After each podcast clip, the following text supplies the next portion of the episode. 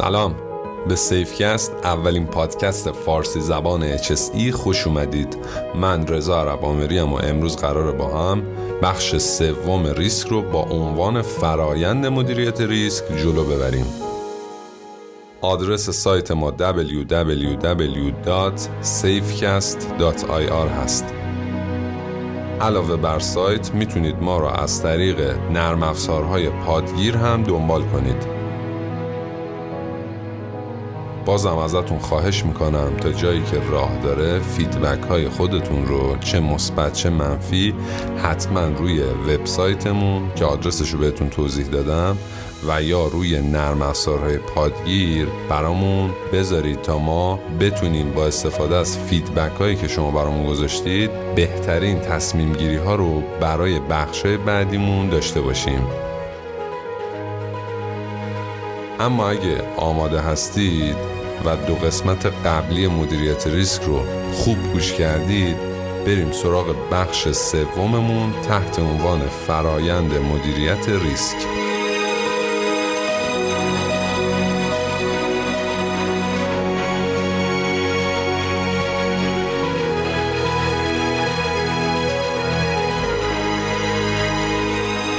اگه یادتون باشه مبنای صحبت ما استاندارد ایزو 31000 نسخه 2018 بود. توی بند 6 این استاندارد اومده فرایندی رو که لازم پیاده سازی بشه تا بتونیم یه سیستم مدیریت ریسک داشته باشیم رو شرح داده. ساختار این فرایند 5 تا بخش اصلی داره. که شامل زمین سازی، ارزیابی ریسک، درمان ریسک، ارتباطات و مشاوره، پایش و بازنگری و در نهایت ثبت و گزارشدهی هستند.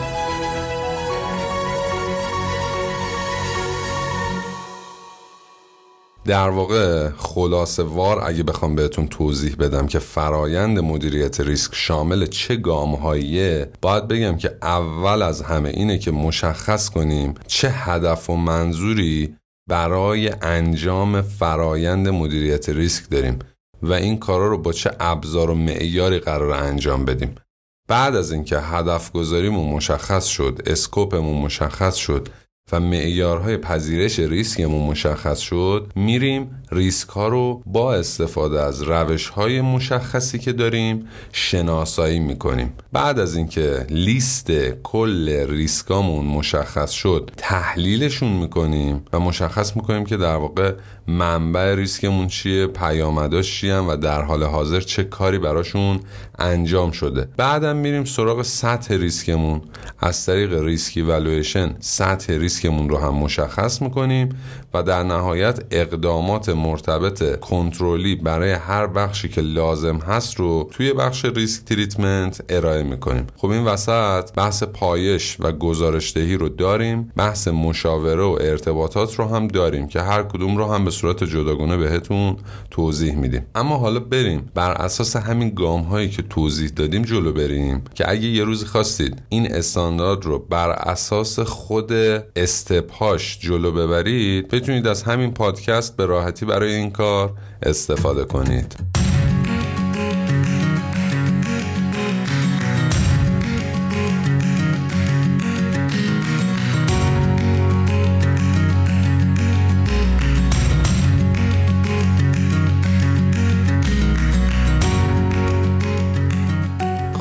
استاندارد قبل از اینکه بره سراغ زمین سازی موضوع ارتباطات و مشاوره رو یه توضیحی داده که گفته هدفش استفاده از دانش و تجربه های دیگران و دستیابی به اطلاعات بروز و معتبره. و البته اینکه جلب مشارکت تمام گروه های زینف هم حتما باید توی برنامهتون باشه. یعنی چی؟ توی بحث ارتباطات و مشاوره داره میگه که قرار نیست شما برید یه اتاقی بشینید در رو ببندید چهار نفر دور هم ریسکای کل سازمان رو شناسایی کنید و ارزیابی کنید و بیاید بیرون. قطعا شما دانش کاملی برای انجام این کار ندارید. و نیاز دارید مشاوره های تخصصی توی بخش های مختلف رو جذب کنید تا از طریق اون بتونید یه فرایند مدیریت ریسک عملیاتی داشته باشید. در کنار این ماجرا حتما هم باید حواستون باشه. از افراد داخلی هم به نحو احسن استفاده کنید. یعنی چی؟ مشارکت افراد و گروه هایی که داخل سازمان هستن هم یک الزام محسوب میشه.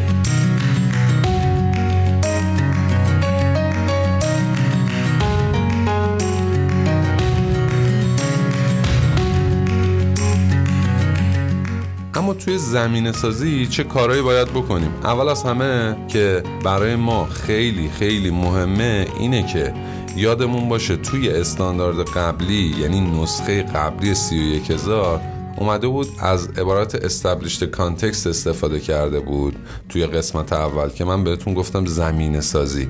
ولی در حال حاضر وقتی اون box رو می‌بینید box اولی که توی فرایند مدیریت ریسک هست نوشته scope context and criteria یعنی همون دامنه بافت و معیار.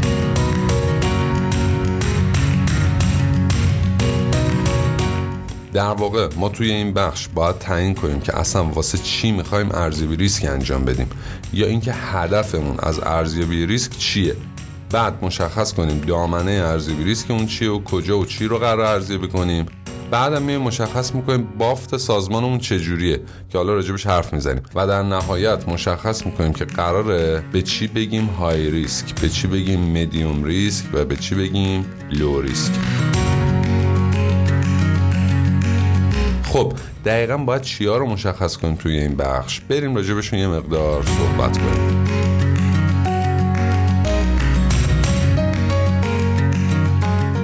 اول باید تصمیم بگیریم.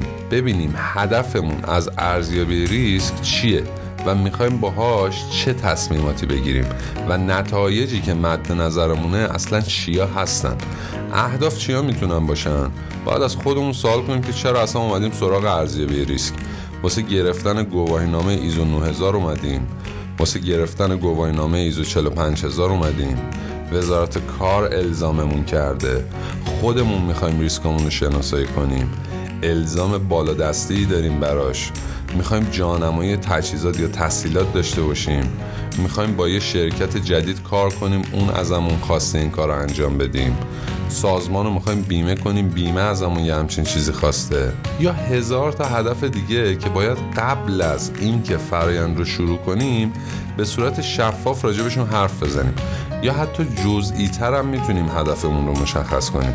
می‌خوایم ریسک مشاغل رو در بیاریم. می‌خوایم ریسک تجهیزات و ماشینالاتمون رو مشخص کنیم. می‌خوایم یه خطر خاص مثل حریق رو واکاوی کنیم. می‌خوایم ریسکای اسکلتی ازولانی رو شناسایی کنیم. یا اصلا ریسکای فرایندی رو توی برنامهمون داریم. باید اینا رو به صورت ریز توی بخش اول مشخص کنیم. که اصطلاحا بهش میگیم تعیین اهداف مدیریت ریسک. بعد بیایم مشخصات زمانی و مکانی و ویژگی های خاص و جاهایی که قرار روش کار بشه رو مشخص کنیم. مثلا تعیین کنیم چه زمانی می‌خوایم این کار رو انجام بدیم. کجاها قرار ارزیابی انجام بشه؟ مثلا اینکه آیا قراره همه فعالیت ها رو ارزیابی کنیم؟ یا قراره همه مشاغل رو ارزیابی کنیم؟ یا فقط مشاغل خاصی مد نظرمونه؟ آیا پیمانکارا و بهره بردارا هم توی scope مون هستن یا نه؟ می‌خوایم به پروژه هامون ورود کنیم یا نه؟ اینجور چیزا همش میره زیر فصل موضوعی تحت عنوان scope. یعنی ما باید scope یا دامنه فرایند مدیریت ریسکمون رو هم مشخص کنیم.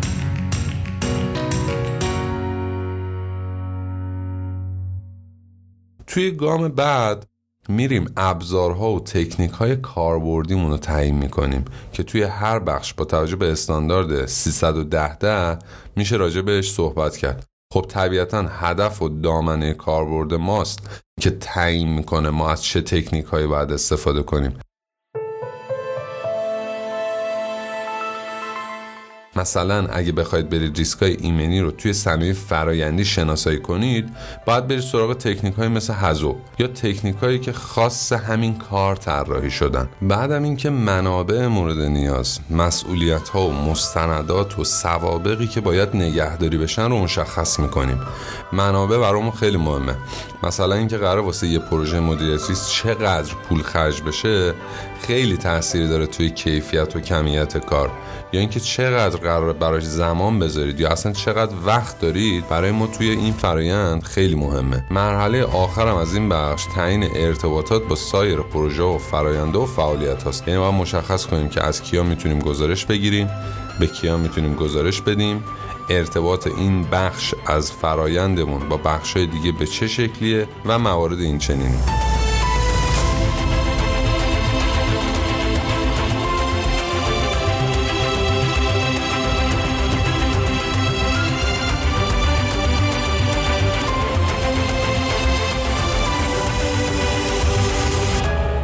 توی بند 633 همون موضوع بافت داخلی و خارجی سازمان رو مطرح کرده و گفته که حتما حواستون باشه تا بحث مدیریت ریسک رو با توجه به بافتی که شناسایی کردید انجام بدید.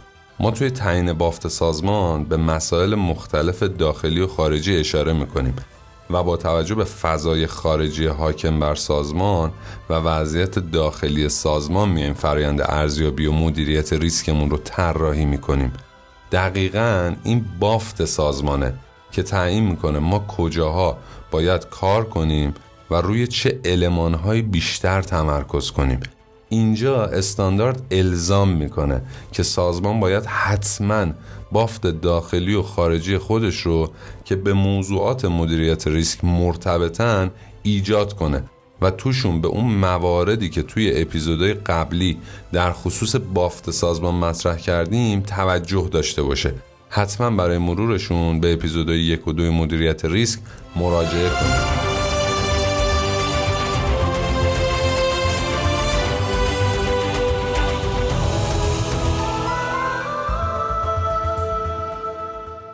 بند بعدی یعنی بند 634 در مورد یه موضوع مهم یعنی معیارهای ریسک صحبت می‌کنه.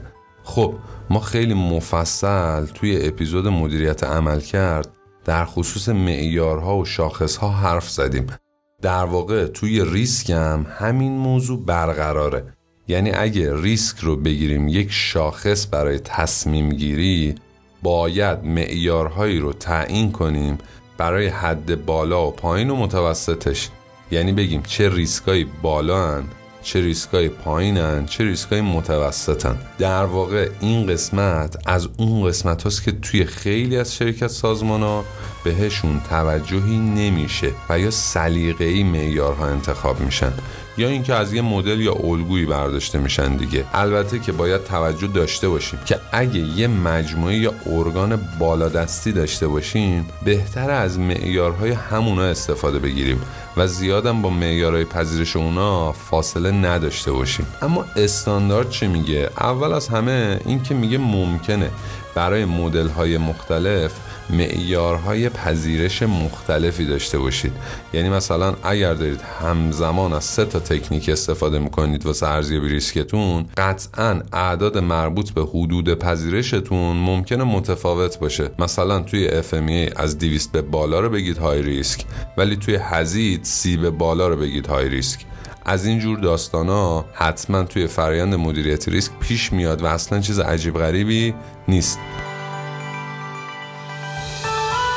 دوم اینکه توضیح میده که معیارهای پذیرش ریسکتون باید منعکس کننده ارزش های سازمانیتون اهداف مدیریت ریسکتون منابع موجودتون و همراستا با ختمش و وضعیت کلیتون و تمام بیانیه هاتون باشه این یعنی چی؟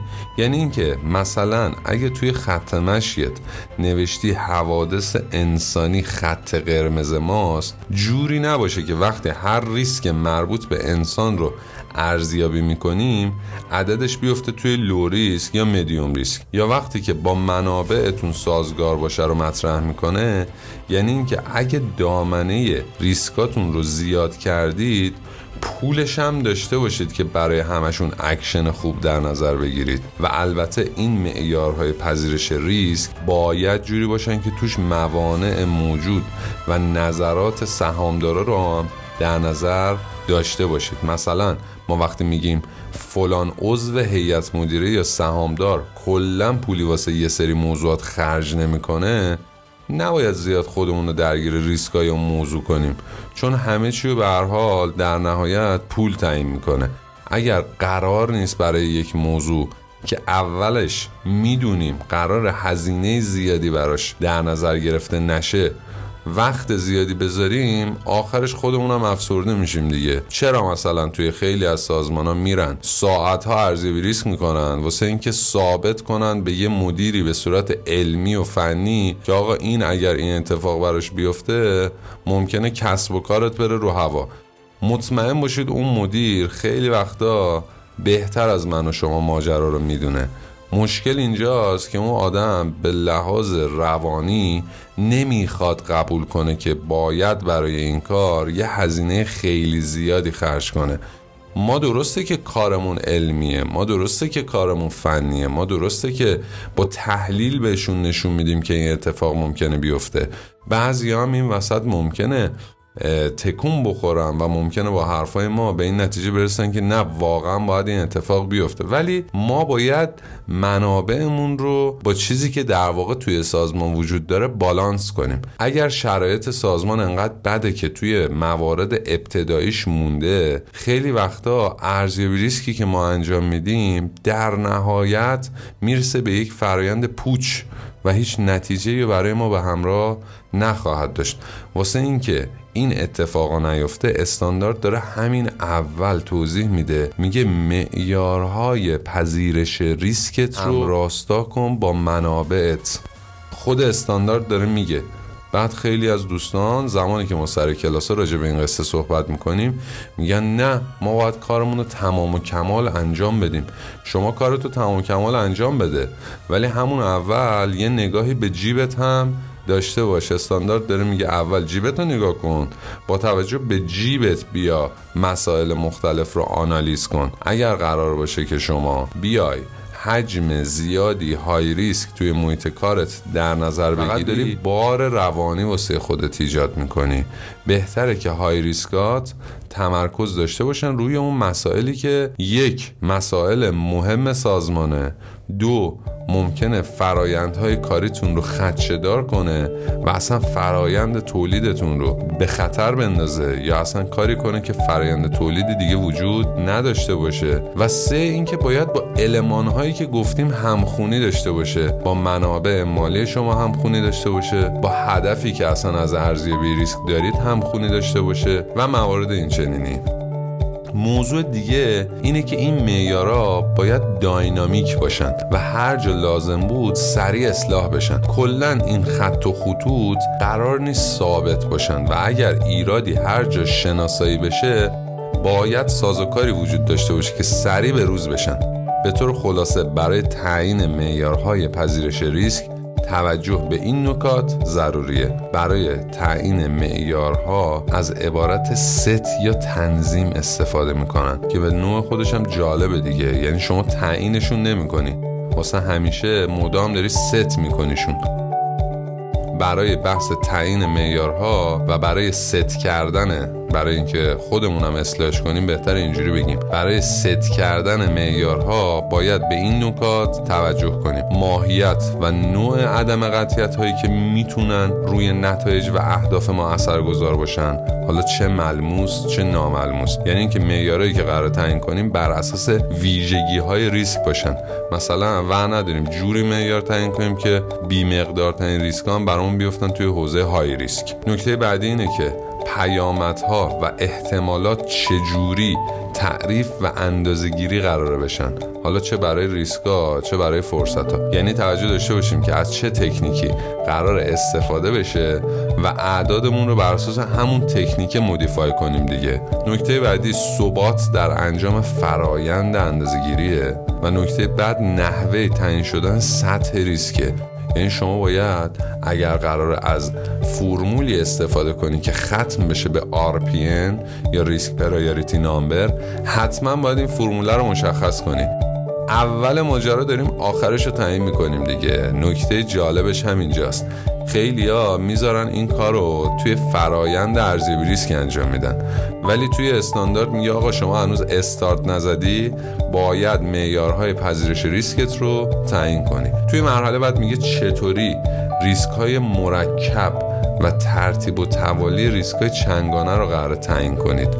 حتما باید به این نکته توجه کنید. نکته خیلی مهمیه. میگه یه زمانی هست شما ریسک یه ماشینی رو داری شناسایی می‌کنی.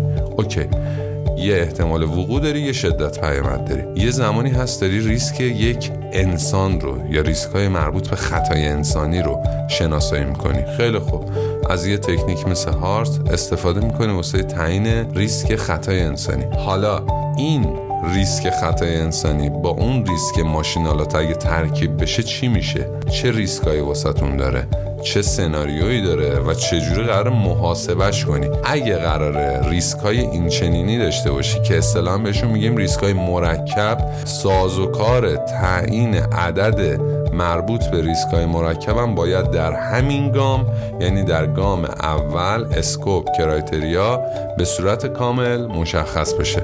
و نکته بعدی هم اینه که ظرفیت سازمان هم باید مشخص کنید. اصلا سازمان ظرفیت انجام فرایند مدیریت ریسکش به چه شکلیه؟ یه توضیح ریز من بدم به توضیحات استاندارد در واقع اضافه‌شون کنم. ممکنه اینجا شما یه سری معیار تعیین کنی ولی وقتی ارزیابی ریسکت رو انجام دادی ببینی که باید معیارات رو عوض کنی. هیچ ایرادی نداره. ضمن اینکه تعیین معیارا باید جوری باشه که توش حواست باشه اگه ارزش برند سازمان شما تعیین نشده باشه و توی تعیین معیارها بهش توجه نکرده باشی می‌خوری به مشکل.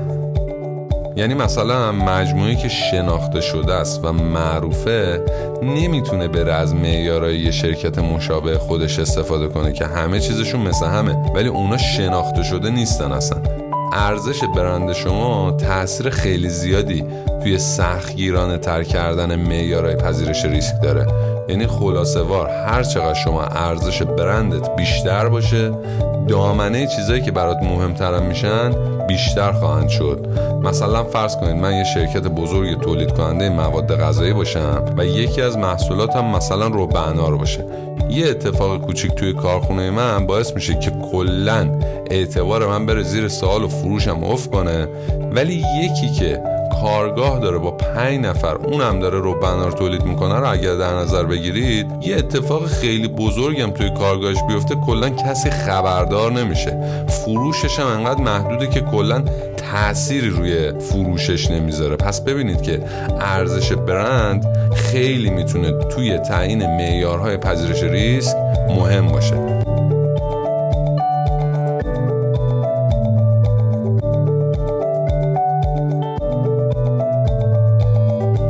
گام بعد توی فرایند مدیریت ریسک ارزیابی ریسک یا risk assessment. خود risk assessment شامل شناسایی ریسک تحلیل ریسک و ارزشیابی ریسک یا همون risk evaluation ه. در واقع اصل ماجرای اجرایی کار اینجاست دیگه. یعنی باید بریم هر چی ریسک هست رو شناسایی کنیم تحلیل کنیم ببینیم علتش چی می‌تونه باشه پیامداش چیه چه کنترل های روش هست و بعد ببینیم توی اون سطوحی که تعریفش کردیم کجا جا می‌گیره.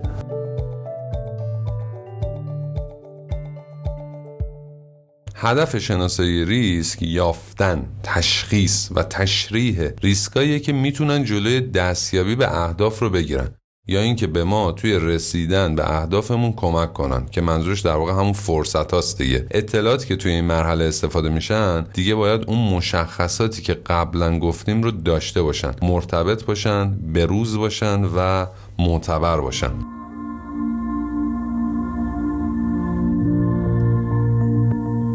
طیف متنوعی از تکنیکا رو میشه استفاده کرد. ولی باید توی این انتخابمون به یه سری پارامترها توجه کنیم. مثلا اینکه منبع ریسک ما ملموسه یا ناملموس؟ یعنی اینکه معلومه منبع ریسکمون چیه یا نیست.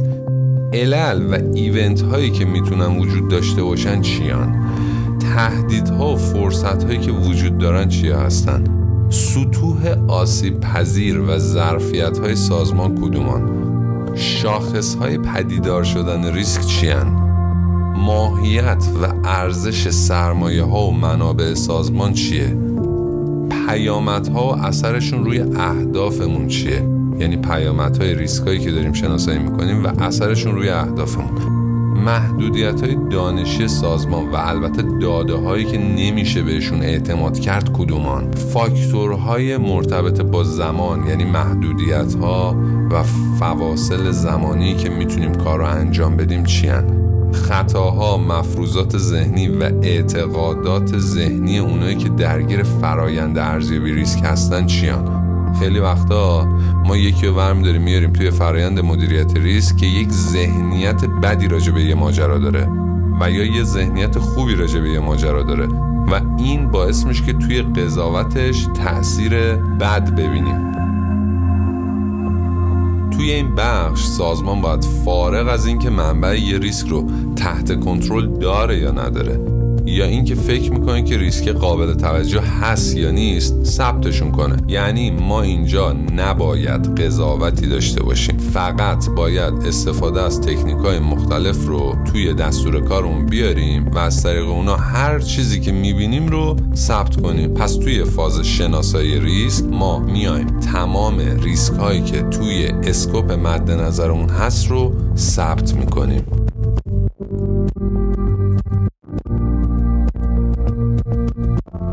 مرحله بعد مرحله آنالیز ریسکه هدف آنالیز ریسک درک ماهیت ریسک و ویژگی هاشه که می‌تونن به ما توی تعیین سطح ریسک کمک کنن. در واقع توی آنالیز ریسک ما میایم تمرکز می‌کنیم روی عدم قطعیت ها منابع ریسک پیامدها احتمالات وقایع سناریوها کنترل ها و اثر بخشیشون. یه واقعه می‌تونه چندین و چند علت و پیامد داشته باشه که در واقع اینجا به همین چیزا می‌پردازیم. آنالیز ریسک می‌تونه با میزان پیچیدگی متفاوتی همراه باشه و جزئیات اون بر اساس اهداف ارزیابی ریسک می‌تونه خیلی کم یا خیلی زیاد باشه. البته که در دسترس بودن اطلاعات موثق و وجود منابع کافی هم شرطه. تکنیک های آنالیز ریسک که استفاده می‌کنیم می‌تونه کیفی باشه یا کمی. ترکیبی از این دوتا هم می‌تونه باشه که باید با توجه به فرایندی که داریم و اهدافمون تعیینش کنیم. قبل از اینکه توضیحش ادامه بدم یه نکته ای رو بگم. ما اصولا از سه جور تکنیک اسم می‌بریم توی آنالیز ریسک. تکنیک های کیفی نیمه کمی و کمی. تکنیک های کیفی اون دسته از تکنیک که خروجیشون کیفیه. یعنی ما از اعداد و ارقام توشون استفاده نمی کنیم یا اگر هم استفاده می‌کنیم اون آخر ماجرا به زبان اعداد صحبت نمی کنیم مثلا آخرش به این می‌رسیم که فلان ریسک high risk فلان ریسک medium risk و غیره. تکنیک های نیمه کمی تکنیک هایی که توشون از اعداد استفاده می‌کنیم. ولی این اعداد قراردادی و نشون دهنده مقیاس واقعی ریسک نیستن. مثلا ماتریس ریسکی که همه می‌شناسید یه تکنیک نیمه کمیه. درسته توش اعداد استفاده میشه. ولی این اعداد اعدادی که خودمون قرارداد کردیم. مثلا میگیم که احتمال اینکه خیلی یک موضوعی اتفاق بیفته رو میدیم پنج. یا اگه مثلا شدتش خیلی کم بود میدیم یک. این اعداد اعداد قراردادی هن اعداد واقعی نیستن. تکنیک هایی که توشون اعداد قراردادی استفاده میشه رو بهشون میگیم تکنیک های نیمه کمی. اما روش های کمی ارزیابی ریسک که به QRA یا Quantitative Risk Assessment هم مشهورن تکنیک هایی که از اعداد واقعی توشون استفاده میشه. روش های مدل سازی پیامد از همین دست تکنیکان. قطعا وقتی فرایند مدیریت ریسک تموم بشه بخش به بخش در مورد همشون حرف می‌زنیم. یه نکته دیگه هم که استاندارد زیاد راجبش توضیح نداده اینه که هر چقدر میزان پیچیدگی ریسک ها توی سازمان بیشتر بشه میل استفاده ما از تکنیک های کمی هم بیشتر میشه. بذارید اینو با یه مثال بهتون توضیح بدم. فرض کن شما توی آشپزخونه ارزیابی ریسک انجام بدید. اینجا زیاد مهم نیست که از یه سری عدد استفاده کنیم چون تکلیف ریسکا تقریبا معلومه. پیچیدگی اونقدر بالا نیست. مثلا استرس حرارتی بالا امکان سر خوردن و زمین خوردن زیاده امکان حریق زیاده امکان این هست که غذای داغ بریزه روی افراد و اینجور چیزا. اینجا کسی ما رو مجبور نکرده که حتما بریم از تکنیک های عجیب غریب و کمی استفاده کنیم. با همین روش های کیفی و ساده می‌تونیم کار خودمون رو را بندازیم. اما فرض کنید برید توی یه مجموعه نفتی مثلا برید توی شرکت شیمیایی.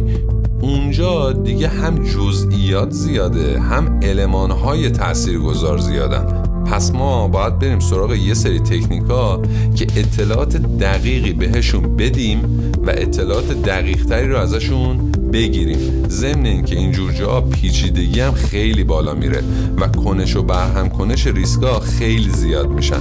پس اینجا چاره ای نداریم جز اینکه بریم سراغ تکنیک هایی که ارزیابی کمی ریسک می‌کنن برامون.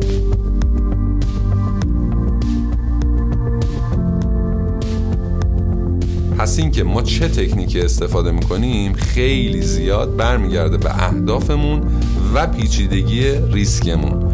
خب برگردیم به استاندارد. استاندارد میگه توی آنالیز ریسک باید فاکتورهای زیرو در نظر بگیرید. احتمال یک event و پیامدهاش. ماهیت و ابعاد پیامدها. پیچیدگی و ارتباط بین ریسکا فاکتورهای مرتبط با زمان و نوسانات مربوط بهش. اثر بخشی کنترلا و سطوح حساسیت و سطوح اطمینان.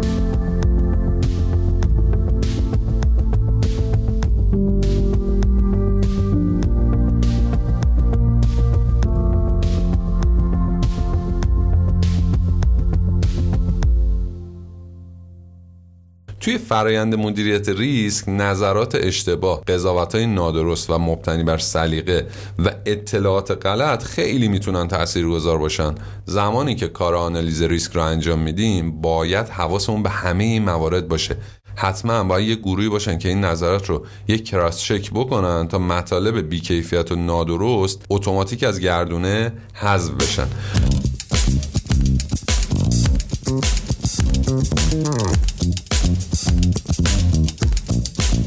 Música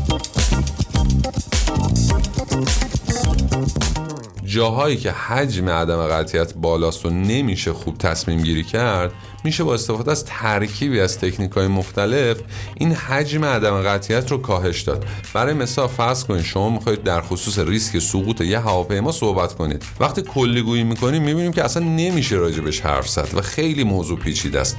ولی اگه بشکنیمش به عناصر مختلف راحتتر میشه راجبش حرف زد. مثلا در مورد خطای انسانی خلبان خطای انسانی کادر پرواز خطای انسانی اتاق کنترل خرابی قطعات شرایط محیطی شرایط آب و هوا و هزار تا چیز دیگه که وقتی میشکونیمشون می‌بینیم میشه هر کدوم رو جداگونه تحلیل کرد و روشون حرف زد.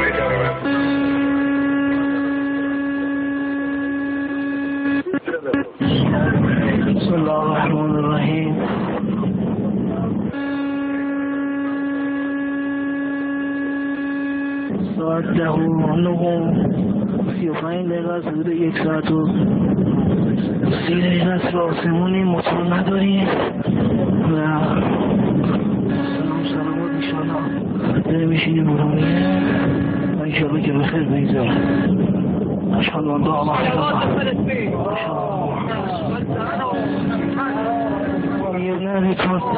اله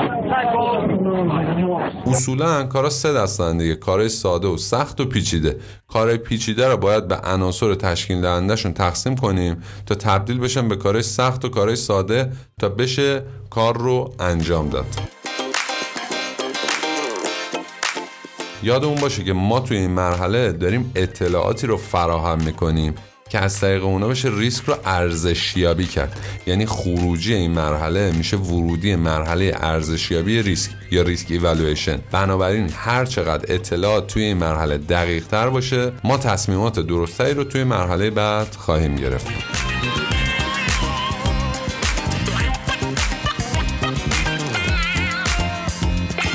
اما گام آخر ارزیابی ریسک ارزشیابی ریسک.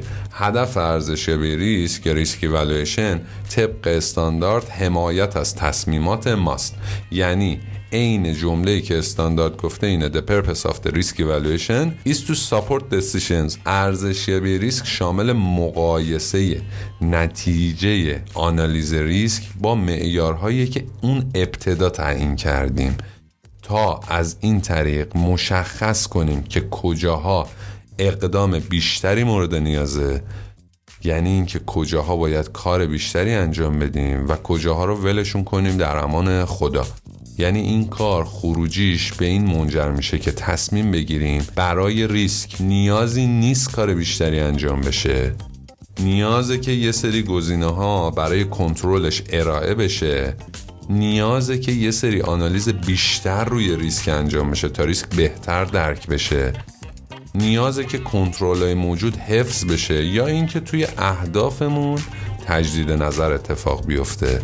خروجی فرآیند مدیریت ریسک در بحث risk evaluation شامل این مواردی می‌شد که بهتون توضیح دادم. یعنی کار اصلی توی ارزشیابی ریسک اینه که بیایم نتایجی که تحلیل بهمون داده رو یعنی ریسک آنالیز بهمون داده رو داشته باشیم و اونا رو مقایسه کنیم با معیارهای تعیین شده ای که اون اول داشتیم و نتیجه بگیریم که سر اون ریسکا چه بلایی باید بیاریم. ولشون کنیم در امان خدا کنترلایی که هستن رو حفظ کنیم اقدام جدید براشون بدیم بیشتر روشون تحلیل انجام بدیم یا اینکه اهدافمون رو که تعیین کردیم رو اصلاح کنیم.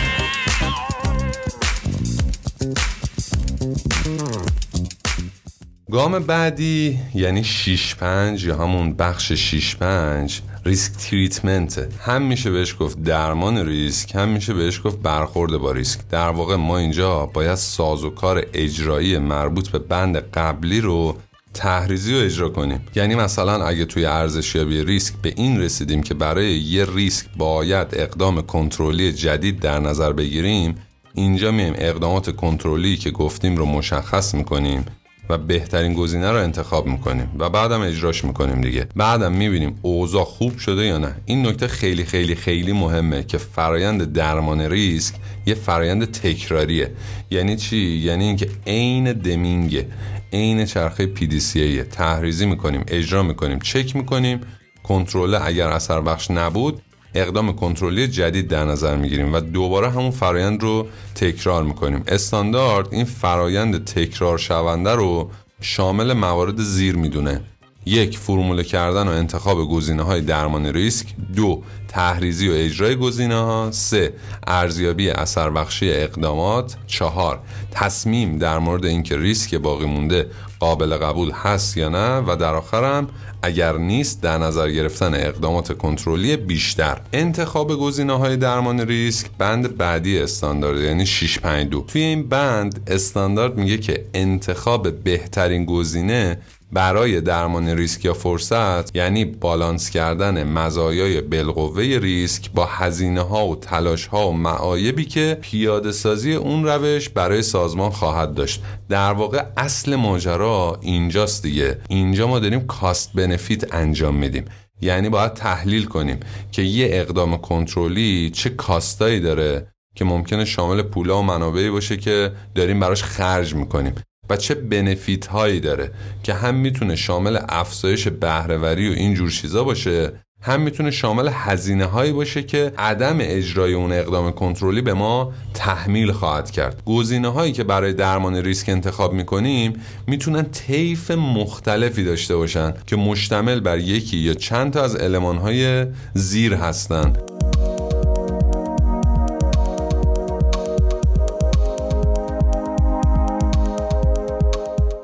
یک اجتناب از ریسک از طریق عدم شروع اون فعالیت یا فرایند. دو پذیرش یا افزایش ریسک با هدف دستیابی به فرصت منتج شده از اون ریسک. سه حذف منبع ریسک. چهار تغییر در احتمال وقوع ریسک.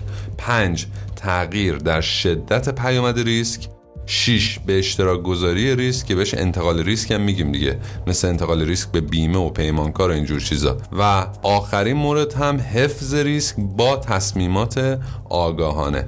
وقتی داریم گزینه های مختلف درمان ریسک رو انتخاب می‌کنیم با حواسمون باشه. به همه وجودی که تا الان بهشون اشاره شده توجه بشه. مثلا محدودیت های سازمان. اهداف مدیریت ریسک. آقا اهداف اصلا چی بود؟ ما یه اقدام کنترلی میدیم اقداممون هم خیلی خوبه. ولی اصلا در راستای اون هدفمون نیست. خیلی وقتا ما ارزیابی ریسک می‌کنیم که فقط اطلاعات اون سازمان رو به دست بیاریم. قرار نیست کنترلی بدیم روش. یعنی اصلا ممکنه وارد این فاز ما خیلی وقتا نشیم. فرایند اون فرایند ارزیابی ریسک باشه مدیریت ریسک نباشه. دیگه چی؟ باید حواسمون به منابع سازمان باشه. نظرات سهامدارا رو حتما باید بگیریم. باشون به اشتراک بذاریم اطلاعاتو. تمام اصولی که بهشون اشاره کردیم توی این سه تا بخش باید توی این فرایند در نظر گرفته بشن. یه نکته هم همینجا به خاطر داشته باشیم که گزینه های درمان ریسک خودشون می‌تونن حاوی ریسک باشن. یعنی کنترلی که ما در نظر می‌گیریم خیلی وقت خودش ریسک داره. فرض کنید یه نفر مریض میشه میره دکتر. واسه اینکه دکتر حالشو خوب کنه بهش یه آمپول میده. خود این آمپول در واقع یه اقدام کنترلی دیگه. حالا خودش ریسکایی داره که اگه حواسمون بهش نباشه کم هم نیستن. ریسکای خود آمپوله یا اون تزریق بسیار بسیار ممکنه زیاد و غیر قابل برگشت بشه. پس بنابراین خود اقدام کنترلی ریسک ما یه طرف ماجراست. ریسکایی که خود اقدام کنترلی هم برامون ایجاد می‌کنه یه طرف ماجراست که حتما باید بهشون توجه کنیم. پسر ما چهار سال و نیم پنج سالش بیشتر نبود. که یه لکه خیلی کوچیک به اندازه پشت انگشتم اونگاه افتاد تو صورتش بچه رو برداشتم اومدم به فلکه تقیابات پیش دکتر دارو اینا نوشت. منم رفتم دارو گرفتم اومدم تامپول زد اینجای صورت بچه از اون موقع صورت بچه هم رو به آتروفی شدن و کوچیک شدن شد رفت داخل. هرچی هم بردم پیشش گفت خانم این بر میگرده بعد پنج سال. بعد پنج سال که من نه مدرکی داشتم نه چیزی دستم بود. اون موقع که بردم پیشش برداشت گفت خانم قسمت بچت همین بوده. یا از آن پول منه یا یک مریضی خواست بچه شکایت کردیم با بگم به خدا قسم بخورم به قرآن بیارن دستمو بزنم این به جز از اون آمپول از هیچ دیگه اینجوری نشد. این عکس من در سن پنج سالگی داشته صورت سالم بوده. که الان بخاطر تزریق دکتر اینجوری شده. بعد از تزریق دست چپ پای چپم هم لمس میشه و از کار بیفته و دچار معلولیت شدم. تو مدرسه که بودم بچه ها من مسخره می‌کردن می‌گفتن امون اسوه دنکج. تو دانشگاه زیاد دوستی ندارم. بیشتر دانشجو از, از من دوری می‌کنن تا دوستی. بارها شده که توی مهمونی یا جای که بودم یک بچه کوچه کنار من بوده. بعضی من دیده ترسیده رو به گره کردن کرده. خواستگاری میرم جایی. به خاطر صورتم کسی جواب مثبت نمیده. از این پزشک در دادگستری مشهد شکایت کردم. از قوه قضایی خواهش مندم التماس برم به پرونده بچم رسیدگی کنم. حقی بچم نظر زای شما رو به خدا نذاری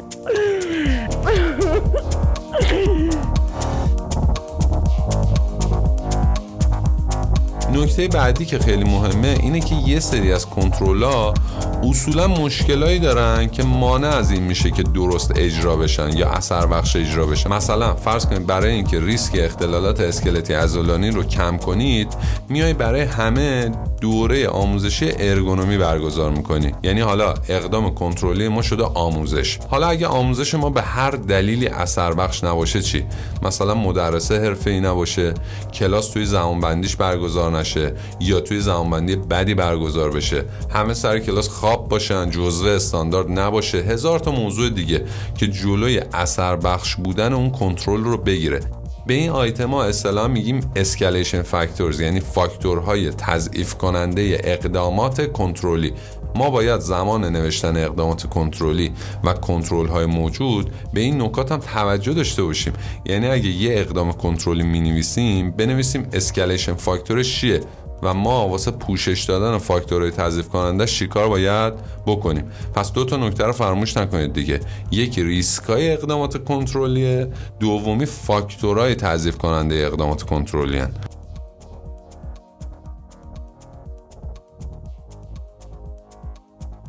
توی بند 653 میاد روی موضوع اجرای طرحهای درمان ریسک حرف می‌زنه و میگه که اطلاعاتی که باید برای اقدامات کنترل ریسک انجام بدید شامل این موارد می‌تونن باشن. یک دلایل منطقی و ادله‌ای که باعث شده این روش رو انتخاب کنید. یعنی اینکه برای چی رفتید سراغ این روش؟ روش بهتری نبود. روش حذف ریسک نبود که اومدید سراغ کنترل اومدید سراغ کاهش. که البته بخش اصلیش اینه که از اجرای این اقدام می‌خوایم به چی برسیم. اینم باید شفاف بنویسیم. مثلا بنویسیم می‌خوایم یه دستگاه بخریم تا از طریق اون میزان خوردگی توی فلان وسیله رو به این میزان کم کنیم. یعنی وقتی یه کنترلی می نویسیم حتما باید اول آخرش مشخص باشه. اول اینکه چرا این کنترل انتخاب شده؟ دو اینکه نتیجه ای که ازش انتظار میره چیه؟ اینو اصولا ما توی ارزیابی ریسکا به خصوص زمانی که واسه ممیزی سی هزار میریم تو سازمان ها نمی‌بینیم.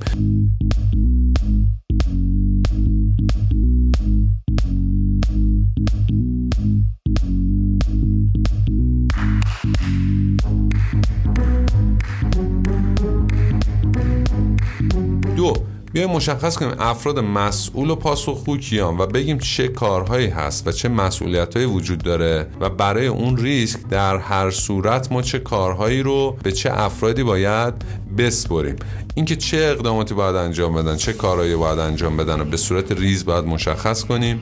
منابع مورد نیازمون چیه؟ هستن هم باید مشخص کنیم. حالا چه منابعی که به طور قطعی لازمن چه ممکنه لازم بشن در آینده. contingency ها دیگه. خیلی وقتا دقت کرده باشید توی برنامه‌ریزی کنترل پروژه هم این قصه صادقه. یعنی contingency ها هم اضافه میشه. میگن این پروژه مثلا 6 ماه زمان می‌بره. بعد میان المان های ریسک رو روش وقتی وارد می‌کنن میگن آقا با contingency هایی که هر کدوم از این المانا داره ممکنه نه ماه طول بکشه. اینکه چجوری عمل کرد رو اندازه‌گیری می‌کنیم و اصلا چه عمل کردی باید داشته باشیم هم مهمه و باید اینجا مشخص بشه.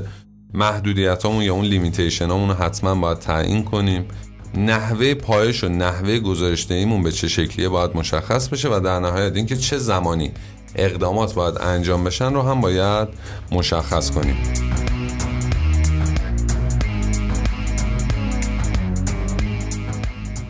توی بخش شیشیش که بحث پایش رو مطرح می‌کنه ما باز همون مواردی رو داریم که توی بقیه استانداردها در مورد پایش بهشون اشاره می‌کنیم. فقط یه نکته که وجود داره اینه که پایش ما هم باید شامل گام های مختلف مدیریت ریسک باشه و هم شامل خود ریسکا. یعنی اینکه هم مکانیزمی داشته باشیم. واسه اینکه ببینیم کارهایی که انجام میشه داره درست انجام میشه یا نه و هم یه سازوکاری داشته باشیم. واسه اینکه ببینیم اصلا این فرایندی که واسه مدیریت ریسک تحریزی کردیم درست داره کار می‌کنه یا نه. برای اولی اگه بخوام مثال بزنم مثلا باید یه گروهی وجود داشته باشن که خروجی مراحل مختلف رو پایش کنن. مثلا خروجی اقدامات کنترلی رو چک کنن ببینن درست انتخاب شدن یا نه. مثلا ببینن اگه یه جا ما گفتیم باید ریسک منتقل بشه آیا واقعا راه دیگه وجود نداشته که ما این حرف رو زدیم؟ اما برای دومی که پایش خود فرایند مدیریت ریسکه اگه بخوام مثال بزنم مثلا می‌تونم اینو بگم که ما برای مثال فرایند فرایند آنالیز ریسک رو به صورت گروهی انجام میدیم. شاید اصلا این متد متد مناسبی واسه بعضی از ریسک ها نباشه و بهتره که افراد تک به تک پیشنویس رو آماده کنن بیارن توی گروه چکشکاری بشه. این میشه پایش خود فرایند ارزیابی ریسک. گام آخر این فرایند هم ثبت و گزارش دهیه توی بند 7 میگه هدف ما اینه که فرایند مدیریت ریسک رو ثبت کنیم و به طور مناسبی گزارش دهیش کنیم. با این هدف که همه رو از ماجرا باخبر کنیم و هر کسی بدون ریسکای کار خودش چیه و چه اقداماتی باید براش انجام بده. در کنار اون یک سری اهداف دیگه هم مشخص میشه توی گام آخر. مثلا میگه اطلاعات رو باید آماده کنیم واسه اینکه هر جا لازم شد تصمیم گیری کنیم زود بتونیم ازشون استفاده کنیم. یا اینکه میگه فعالیت ارزیابی ریسک وقتی ثبت بشن راحت تر تحلیل میشن و بهتر میشه توشون ارتقا ایجاد کرد. و نکته مهم اینه که سطح تعاملات با سهامدارا رو ما می‌تونیم از این طریق ارتقا بدیم.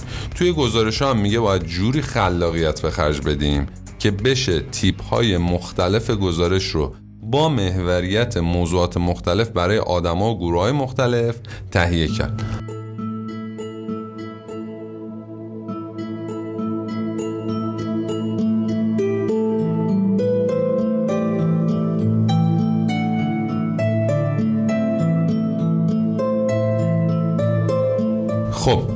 خلاصه عملیاتی رو مطرح کنیم در مورد فرایند مدیریت ریسک. بعدش بگیم توی قسمت بعدی چیکار قرار انجام بدیم.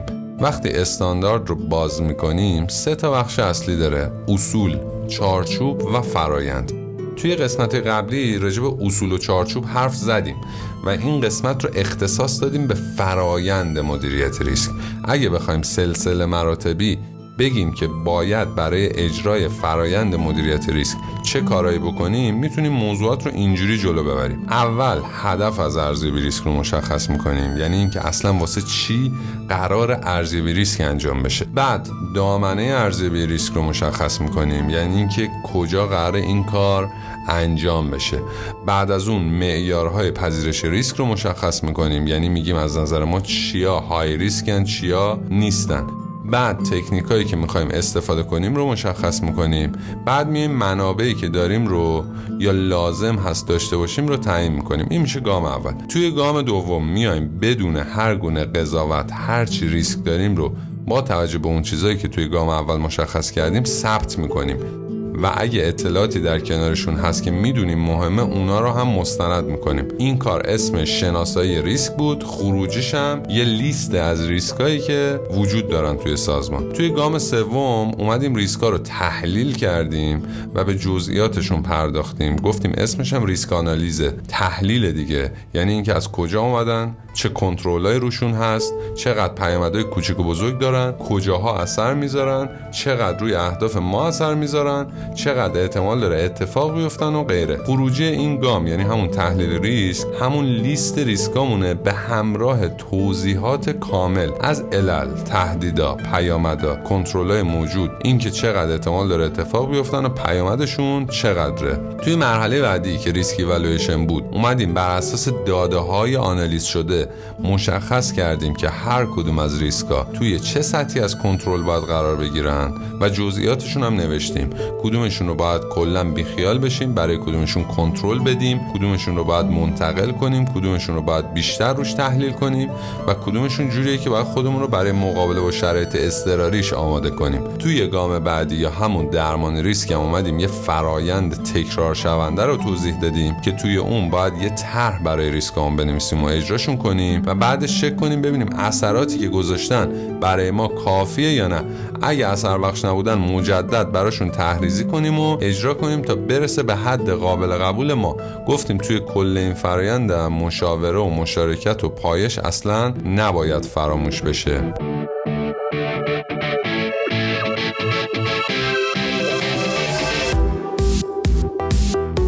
چیزی که شنیدید اپیزود سوم مدیریت ریسک از پادکست ما یعنی سیفکست بود. امیدوارم که این قسمت براتون مفید بوده باشه. توی قسمت های بعدی دیگه دونه دونه میریم سراغ تکنیکا و کاربرداشون توی صنایع مختلف.